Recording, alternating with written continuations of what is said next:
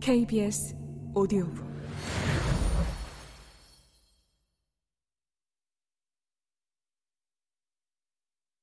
사장 경쟁에 대하여 경쟁과 배려의 상관관계 초중고등학교를 지나면서 계속되었던 시험과 입시. 학교만 졸업하면 끝일 줄 알았는데 그것도 아니더라고요. 겨우 취업하고 나니 직장에서도 보이지 않는 경쟁이 있습니다.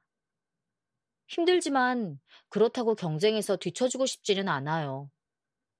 가끔은 나를 발전시키는 원동력인가 싶다가도 쓸데없는 경쟁심에 불타서 나 스스로를 옥죄고 있는 것 같습니다.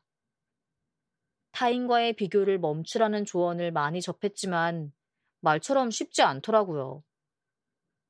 SNS나 인터넷을 통해 남들 사는 모습을 쉽게 볼 수 있는 요즘. 나랑 비슷하게 노력하는 사람의 성과가 더 좋아 보이면 마음이 괴롭습니다. 이렇게 괴로워하는 제 모습이 싫어서 더 괴로워지고요. 어디서부터 다시 생각해야 마음이 좀 편해질까요? 꼭 타인과 경쟁해야 할까요? 이기는 것만이 답일까요? 경쟁에 대한 고민이 많죠? 우리 사회는 경쟁에 대한 생각마저도 양극화되어 있습니다. 경쟁은 좋은 것이고 진보를 만들어내는 가치이며 필수적이라고 주장하는가 하면 다른 한쪽에서는 경쟁은 나쁜 것이고 파괴로 가는 길이며 피해야 할 가치라고 말합니다.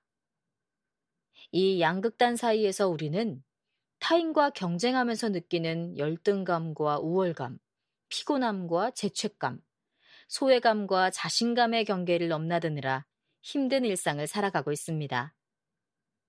경쟁에 대한 올바른 태도가 무엇인지를 논하기에 앞서 경쟁 자체에 대해 먼저 이야기해 볼까 합니다. 경쟁은 왜 발생하는 걸까요? 160년 전쯤 자연 선택 이론을 제시한 찰스 다윈은 자원의 희소성 때문에 생명체 사이의 경쟁은 불가피하다고 주장했습니다.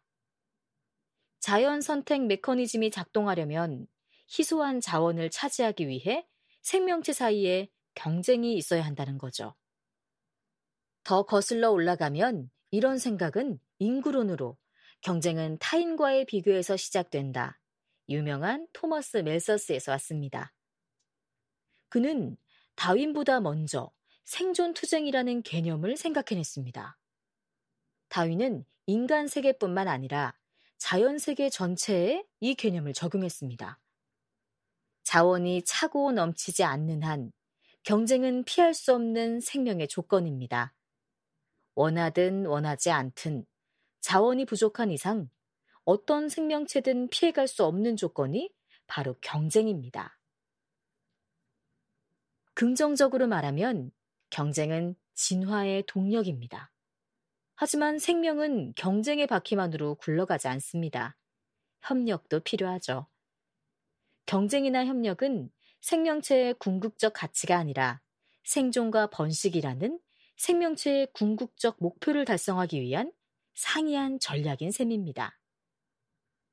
특히 대규모의 집단 생활을 해온 사피엔스에게 경쟁은 사회성과 관련해서 묘한 측면이 있습니다. 기본적으로 경쟁이란 타인이 있기 때문에 존재합니다. 남과 비교해서 내가 더 많이 가졌는지, 남이 더 가졌는지를 민감하게 감지하는 것에서 경쟁은 시작됩니다.